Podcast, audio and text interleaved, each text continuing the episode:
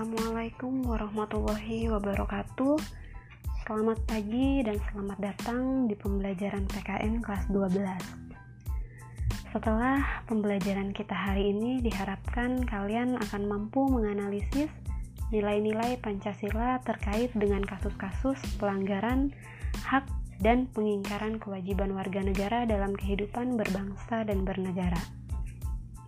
Tapi sebelum itu, Terlebih dahulu, kalian harus memahami makna hak dan kewajiban warga negara.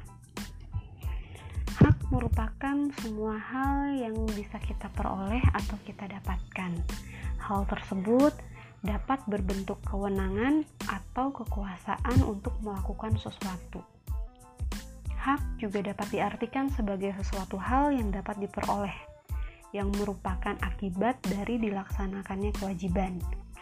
Misalnya, ketika kalian lulus nanti dan kalian sudah bekerja pada sebuah perusahaan, maka sebagai seorang pegawai, kalian akan berhak mendapatkan upah atau gaji apabila kalian sudah melaksanakan tugas atau pekerjaan yang diberikan.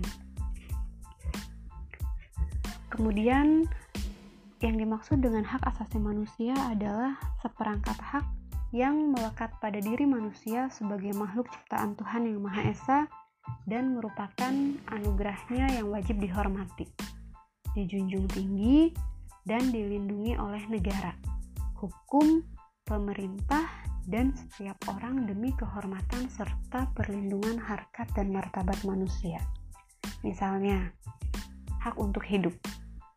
Ketika kita mendengar ada sebuah kasus aborsi, bukan hanya orang yang melakukan aborsi saja yang akan dikenakan sanksi hukum, tapi juga orang yang membantu seseorang melakukan aborsi pun akan dikenakan sanksi hukum.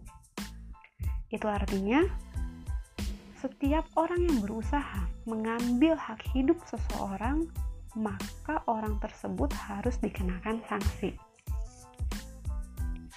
Dari dua penjelasan tadi, maka kita bisa memahami bahwa hak warga negara adalah seperangkat hak yang melekat dalam diri manusia dalam kedudukannya sebagai anggota dari sebuah negara, seperti yang sudah diatur dalam ketentuan perundang-undangan yang berlaku.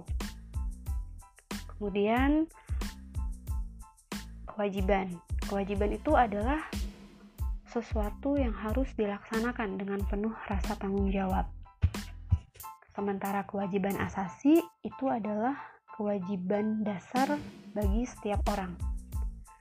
Sehingga kewajiban warga negara dapat diartikan sebagai tindakan atau perbuatan yang harus dilakukan atau dilaksanakan oleh seorang warga negara seperti yang sudah diatur dalam ketentuan perundang-undangan yang berlaku. Kesimpulannya, hak asasi itu bersifat universal atau umum, tidak terpengaruh pada status keluarga negaraan seseorang. Kapan pun dan di mana pun seseorang itu berada, dia akan tetap memiliki hak asasi manusia. Akan tetapi, hak warga negara dibatasi oleh status keluarga negaraannya. Kewajiban asasi terlepas dari status keluarga negaraan seseorang, sementara kewajiban warga negara akan dibatasi oleh status keluarga negaraan seseorang.